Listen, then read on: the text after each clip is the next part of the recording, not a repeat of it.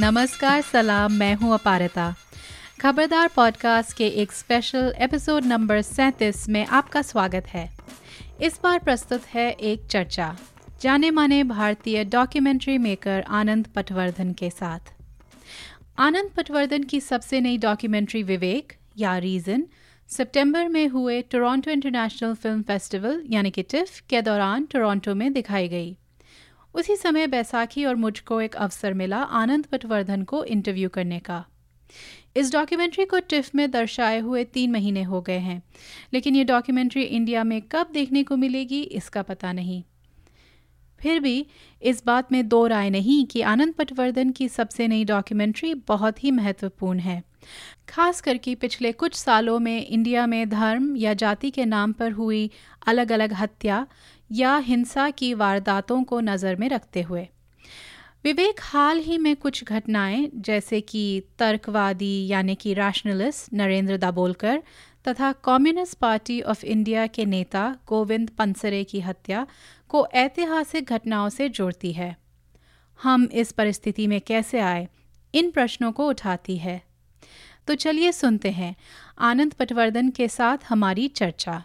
मेरा नाम आनंद पटवर्धन है और मैंने अभी जो डॉक्यूमेंट्री बनाई है उसका नाम है विवेक और जो इंग, उसका इंग्लिश नाम है रीज़न आपकी डॉक्यूमेंट्री के बारे में आप थोड़ा बता सकते हैं? आपने कब शुरू किया? क्योंकि जब हम डॉक्यूमेंट्री देखते हैं कई उसमें ऐसी चीज़ें हैं जो आपने as it as the happening जैसे वो हो रही थी वो वारदातें स्पेशली उसके एन की तरफ़ जैसे कन्हैया कुमार वगैरह।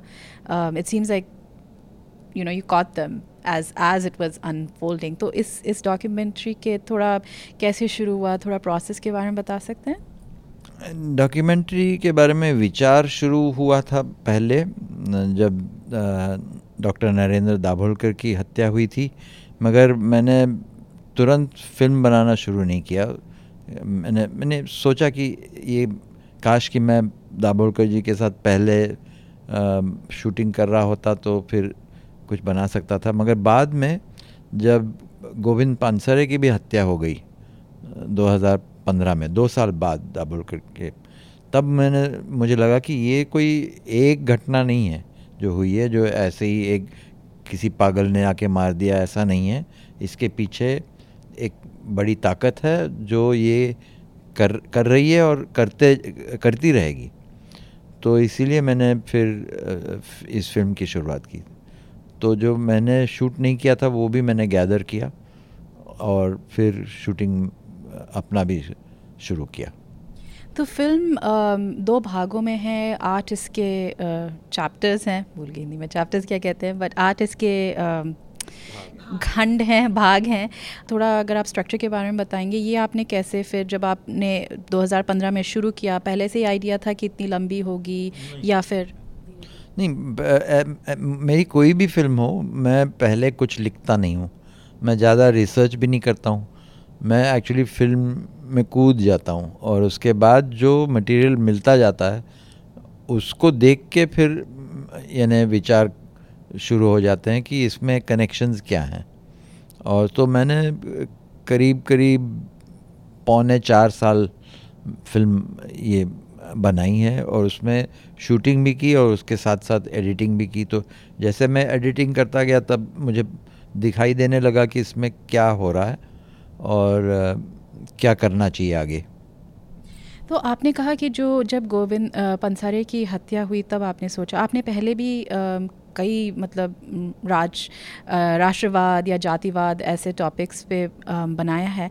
इस और जो ये आजकल जो चल रहा है, एक तरह की जो Hindu supremacy you know brahminism जिसको हम कहते हैं जो चल रहा है अभी, ये काफ़ी समय से इसके थोड़े थोड़े तो क्या हमें अंश दिखाई दिए जाते हैं। इस पर्टिकुलर मोमेंट पंसरे की हत्या में ऐसा क्या था कि उसने आपको झझोड़ दिया कि नहीं, अब अब हम I should start rolling the camera नहीं, क्योंकि ये जब घटना हुई तब ये साफ़ हो गया था कि ये कोई एक्सीडेंटल चीज़ नहीं है कि दाभोलकर जी की भी हत्या हुई है, उसी तरह से पंसरे की भी हत्या हुई है। वो दोनों मॉर्निंग वॉक पे निकले थे, दोनों को मोटरसाइकिल पे आके दो लड़कों ने उनको गोली मारा, और इतना तो पता था।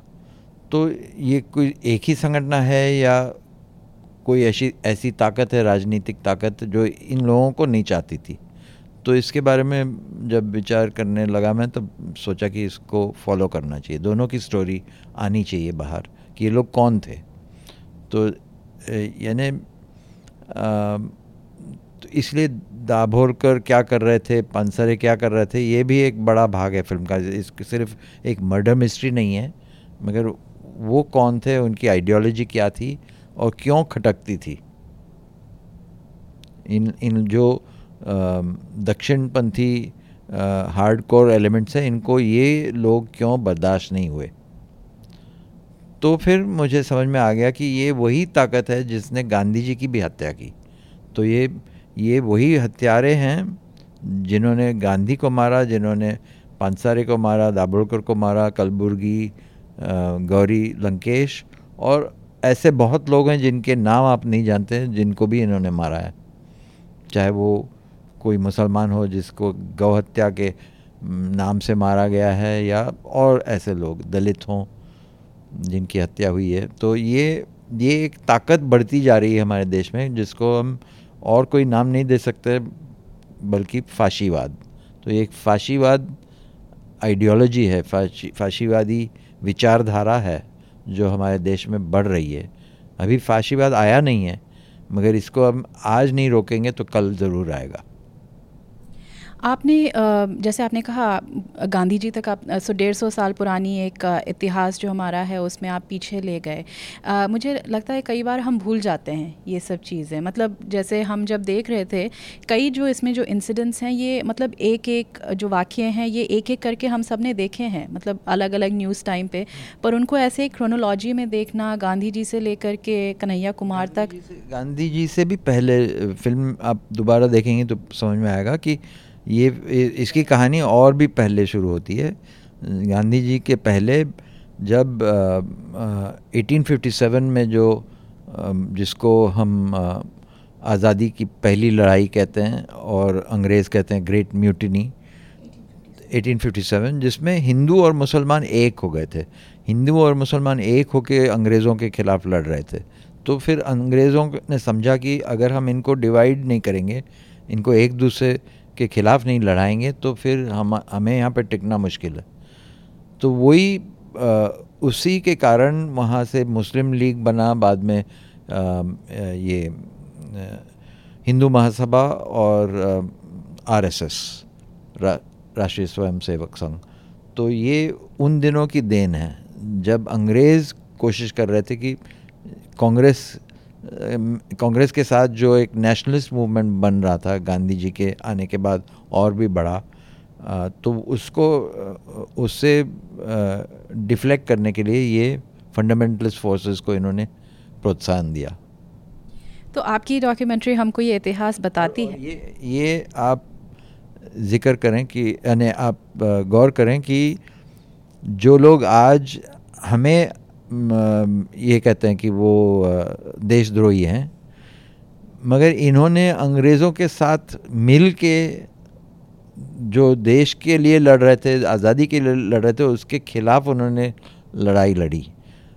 आप देखिए कि आरएसएस ने जब हिंदुस्तान आज़ाद हुआ, तब तिरंगा नहीं फहराया। आरएसएस ने भगवा फहराया। और बहुत अभी अभी तक वो सिर्फ़ भगवा फहराते थे। अब क्योंकि वो सत्ता में आ गए हैं तो अब थोड़ा सा तिरंगा उनको दिखाना पड़ता है। मगर अब वो सबको कह रहे हैं कि वो, आप लोग देशद्रोही हो कन्हैया कुमार देशद्रोही है और क्या अमित शाह राष्ट्र प्रेमी है। सिर्फ़ ये नहीं है कि वो तिरंगा नहीं फहराना चाहते थे, वो हमारा जो संविधान है, उसके भी खिलाफ थे। वो तो डायरेक्टली उन्होंने अपने ऑर्गेनाइज़र नाम की एक उनकी मैगज़ीन है आरएसएस की। उसको 1950 की ऑर्गेनाइज़र को पढ़िए।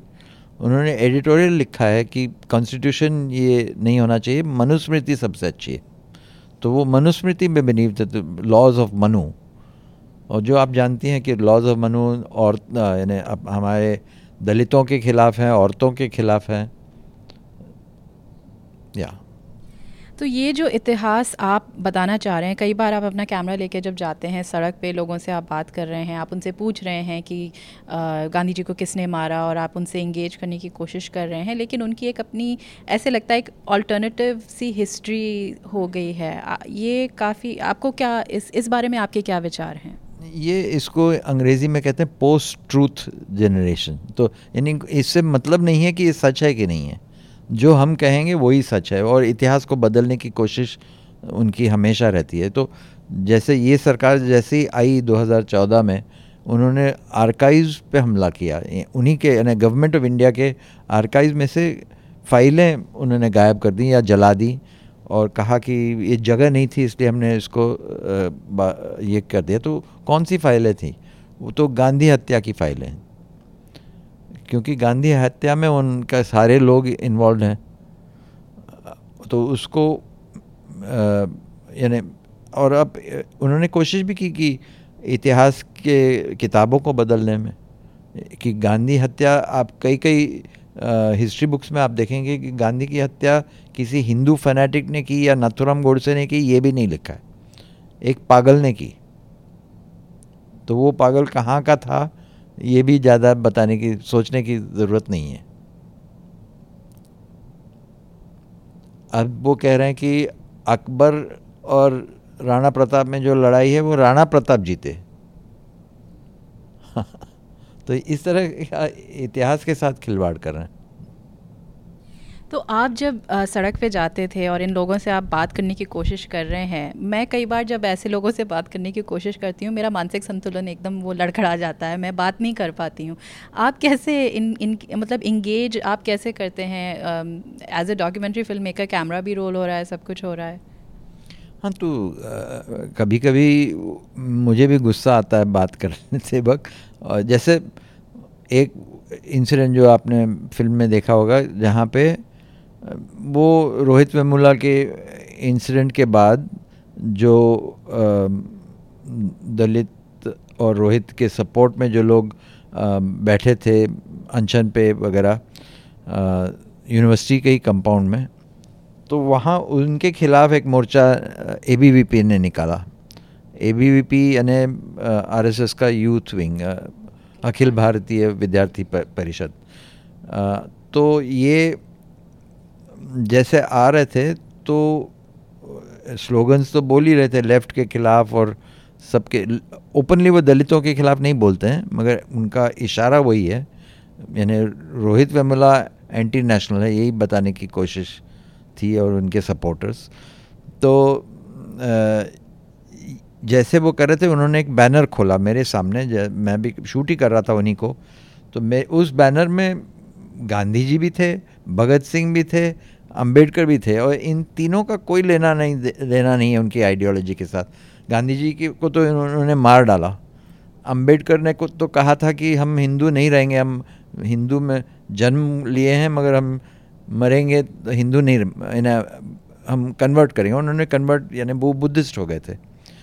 तो इनको इन्होंने अप्रोप्रिएट किया है। भगत सिंह जो, जिन्होंने लिखा कि मैं नास्तिक हूँ, उनको उन्होंने अप्रोप्रिएट किया है। तो उनका चित्र सिर्फ़, उनके आइडियाज़ नहीं, सिर्फ़ उनका फ़ोटो तो इसलिए मुझे गुस्सा आया मैंने पूछा कि तो गांधी जी का फ़ोटो आपने लगाया तो गांधी जी की हत्या किसने की? तो उन्होंने कहा तो we don't know we don't know किस पार्टी से था नथुराम से। तो ऐसे जब आप, ऐसे क्षण जो होते हैं, आपको उस समय निराशा होती है, गुस्सा आता है, क्या मतलब आपको लगता है कि as a documentary film maker आप ये फ़िल्म बनाने की कोशिश कर रहे हैं, एक नई, शायद एक नई पीढ़ी को कुछ समझाने की कोशिश कर रहे हैं? आपकी क्या फीलिंग्स होते हैं उस समय? नहीं, गुस्सा आता है इंडिविजुअल लेवल पे, मैंने उस समय में, उस और उस, इसीलिए मैंने ये भी नहीं सोचा कि यहाँ पे क्या क्या हो सकता है, अगर मैं इनसे, के साथ बहस करने लगूँगा। क्योंकि वो नेचुरल रिएक्शन था। मगर film making point of view से वो बुरा नहीं था क्योंकि कम से कम जो अंदर दबी हुई बात है वो बाहर आ गई। आपकी मोस्ट ऑफ़ द फिल्म्स आपको लड़ना पड़ा है उनके लिए राइट सेंसरशिप होती है कट्स डिमांड किए जाते हैं। um, इस फ़िल्म में आपको क्या लगता है? क्या क्या आसार क्या आसार नज़र आ रहे हैं आपको? नहीं अभी ये एक फ़र्क है जो जब कौन जब बीजेपी नहीं थी सत्ता में, तब भी मुझे लड़ना पड़ता था, क्योंकि मेरी सारी फ़िल्में जो भी सत्ता में उनके खिलाफ रहती है, यानी क्योंकि मैं किसी पार्टी का चम्मच नहीं हूँ, कि जो भी सरकार चाहे वही मैं कहता रहूँगा। तो मैं क्रिटिसाइज़ करता हूँ। तो सारी फ़िल्में कांग्रेस के टाइम पे हो या यूनाइटेड फ्रंट की टाइम पे हो सब, सभी गवर्नमेंट्स ने उनको दबाने की कोशिश की, यानी सेंसर सर्टिफिकेट नहीं दिया, मुझे कोर्ट में जाना पड़ा। फाइनली मैं कोर्ट में जीता, उसके बाद वो फ़िल्म लीगल हो गई। लीगल हो गई, इसका मतलब नहीं कि ऑटोमेटिकली सब जगह मैं दिखा सकता हूँ, क्योंकि दिखाने के लिए कोई मैकेनिज़्म नहीं है। यानी खुद दिखाना पड़ता है, यानी दोस्तों के थ्रू या ग्रुप्स के थ्रू मगर वो अपनी जगह पे वो लड़ाई है, और इस फ़िल्म के साथ जो होगा, वो दूसरी दूसरे स्थल की लड़ाई होगी, क्योंकि एक तो ये आज की जो सरकार है और जो पहले सरकारें रही हैं हमारे देश में, उसमें बहुत फ़र्क है। अभी मैं समझता हूँ कि एक अनडिक्लेयर्ड इमरजेंसी है, जो इमरजेंसी इमरजेंसी के ख़िलाफ़ भी मैंने फ़िल्में बनाई और दिखाई भी। मगर अब वही परिस्थिति फिर आ गई है कि हमें शायद ऐसी फ़िल्में ओपनली हम नहीं दिखा पाएँगे, क्योंकि मैं कोशिश करूँगा ओपनली भी दिखाने की, मगर उम्मीद नहीं है कि ये सरकार जो, जब तक है, तब तक ये होने देगी ऐसी होने दिया तो अच्छी बात है। और नहीं तो फिर कोई तरीका निकालना पड़ेगा फ़िल्म दिखाने के लिए। और आपको बैसाखी और हम इस, पहले बात कर रहे थे कि आपको अपनी पर्सनल सेफ्टी का थोड़ा वो नहीं, क्योंकि ये जो सरकार है, जैसे आपने पॉइंट आउट किया, इस समय में, इस दौर में एक एक अलग तरह का डर है, एक अलग किस्म का भय है। नहीं, देखिए, आपने फ़िल्म देखी है तो आप मुशरफ के शब्द आपको याद होंगे कि मैंने मुशरफ को यही सवाल किया था कि आपको डर नहीं लगा आप इस तरह की बात कह रहे हैं तो उन्होंने कहा कि मैं जब तक मेरी किताब बाहर नहीं आई तब तक मैं डर रहा था। मगर बाद में मैं जब किताब बाहर आ गई तब मुझे कुछ नहीं करेंगे क्योंकि जो भी करेंगे तो मेरा ही पॉइंट प्रूव हो जाएगा। यानी मैं जो कह रहा हूँ वो सही निकलेगा क्योंकि अगर उन्होंने मुझे कुछ किया तो मैं ज़्यादा सेफ़ अपने आप को महसूस करता हूँ कि अगर ये फ़िल्म अच्छी तरह लोगों ने देख ली तो। आपने अभी कहा कि डॉक्यूमेंट्रीज़ uh, वेल well, हाँ डॉक्यूमेंट्रीज़ आई गेस एक तरह का उनको अगर जैसे दस साल लड़ने के बाद अगर आपको मिल भी जाती है लीगल हो भी जाती हैं उनको दिखाने का फिर एक वो समस्या होती है। तो अभी भारत में इंडिया में डॉक्यूमेंट्री फ़िल्म मेकिंग का की क्या दशा है क्या स्टेट है? अभी इंटरेस्ट है क्योंकि हम हिंदी फ़िल्मों के बारे में तो सुनते हैं पर यूजुअली कमर्शल सिनेमा किस तरह से सुनते हैं? तो डॉक्यूमेंट्रीज़ में अभी क्या चल रहा है? नहीं डॉक्यूमेंट्रीज़ के लिए हमेशा तकलीफ़ रही है, क्योंकि एक तो बनाने में तकलीफ़ होती है, दिखाने में और भी ज़्यादा तकलीफ़ होती है। तो इसके लिए कोई आउटलेट नहीं है ऑलरेडी मौजूद। तो ये कहाँ तक यानी इसके लिए अल्टरनेटिव मैकेनिज़म्स बनानी पड़ती है हमेशा, और हर बार नई मैकेनिज़्म कोई कोई इंस्टीट्यूशनलाइज चीज़ नहीं है कि आप इसको दे दो तो ऑटोमेटिकली वो सौ कॉलेजेस में दिखाएँगे वगैरह या इस तरह का कोई सिस्टम नहीं है। तो ये हमेशा री करना पड़ता है हर फ़िल्म के साथ। इस फेस्टिवल में आपकी डॉक्यूमेंट्री के सिवा मैंने अमेरिकन डार्मा और मीटिंग गॉर्बेचेव भी देखी। तो लग रहा है कि ना केवल इंडिया में, पर अंतर्राष्ट्रीय स्तर में एक तरह की अभी एक क्वेश्चनिंग चल रही है। हम हम सिर्फ़ देख रहे हैं हमारे जो राजनीतिक सिस्टम्स हैं। आपको, आपके इस पर कुछ विचार हैं? ये दो फ़िल्में बहुत, मुझे अच्छी भी नहीं लगी, मगर जो फ़िल्म अच्छी लगी वो माइकल मोर की फ़िल्म आपने नहीं देखी? हाँ वो माइकल मोर की फ़िल्म मुझे लगता है कि मेरे फ़िल्म के काफ़ी करीब है, क्योंकि वो डोनाल्ड ट्रंप के बारे में फ़िल्म बना रहे हैं और हम भारत में जो हो रहा है उसके बारे उसके बारे में बना रहे हैं। और दोनों जगह एक तरह का फाशीवाद बढ़ रहा है। एक तरह की यानी क्या कहेंगे, अहंकार से जो रूलर्स हैं, जो सब सोचते हैं कि मैं जो भी करूँगा वही सही और मैं कुछ भी कर सकता हूँ। मुझे पकड़ने वाला कोई नहीं है। ये डोनाल्ड ट्रंप को भी लगता है और ये हमारे प्राइम मिनिस्टर को भी लगता है। आपकी डॉक्यूमेंट्री देखने के बाद लेकिन फिर भी एक तरह की आशा भी थी। मतलब काफ़ी हद तक था पर यह भी था कि जैसे हम कन्हैया कुमार को देखते हैं या और यंग मतलब रोहित वमिला की मुझे लगता है उनका जो आत्महत्या थी वो व्यर्थ नहीं गई क्योंकि काफ़ी लोगों को जगाया। आप आपके क्या विचार हैं? हाँ, वो वो तो बिल्कुल सही है। आ, रोहित वमिला की शहादत ने लोगों को इकट्ठा किया और आज भी हमारे देश में जो यूथ से बहुत उम्मीद है कि हमारे जैसे बुज़ुर्ग लोग अकेले नहीं लड़ रहे हैं, लोग यंगर जनरेशन में भी ताकत बहुत है और वो लड़ेंगे तो यही उम्मीद है आगे के लिए। फॉर द यंगर जनरेशन को uh, किस तरह से पहुंचेगी ये डॉक्यूमेंट्री कुछ have you thought about it because like you say there on social media they are so active well politically socially सब इंडिया में.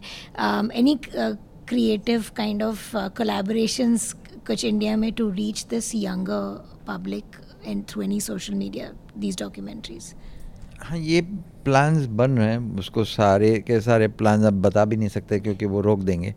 तो तो हाँ तो मगर दिखाएँगे ज़रूर, और ये पहुँचेगी लोगों तक। अभी हर, देश के हर प्रांत में लोग हैं जो समझ रहे हैं कि ये फाशीवाद हम बर्दाश्त नहीं करने वाले। तो ऐसे जब ग्राउंड लेवल पे लोग रेजिस्टेंस में हैं तो इस तरह की फ़िल्म ज़रूर उनको उपयोगी पड़ेगी।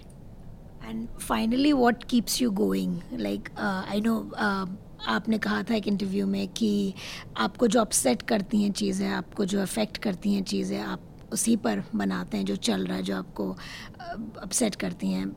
Is that the is that the same thing अभी what keeps you going even at this stage इतने लंबे करियर में? एक दूसरा कुछ मुझे आता भी नहीं है। या, या सच में यानी और और मैं देखता हूँ कि यानी दुनिया नहीं बदल रही है फ़िल्म देख के मगर एक दो लोग तो बदल जाते हैं। बदल जाते हैं विचार करने लगते हैं। तो ये जब देखने को मिलता है तब फिर आगे के लिए थोड़ा थोड़ी ताकत मिलती है। आपका बहुत बहुत धन्यवाद। आपने हमसे इतनी बात करी। Okay thank you.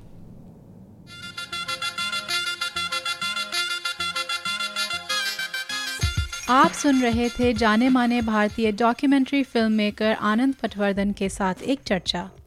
और इसी के साथ खबरदार पॉडकास्ट का सैंतीसवा एपिसोड ख़त्म होता है। बैसाखी और मैं एक हफ़्ते की छुट्टी के बाद फिर वापस आएँगी। तब बात करेंगी शाहरुख खान की नई फ़िल्म ज़ीरो के बारे में।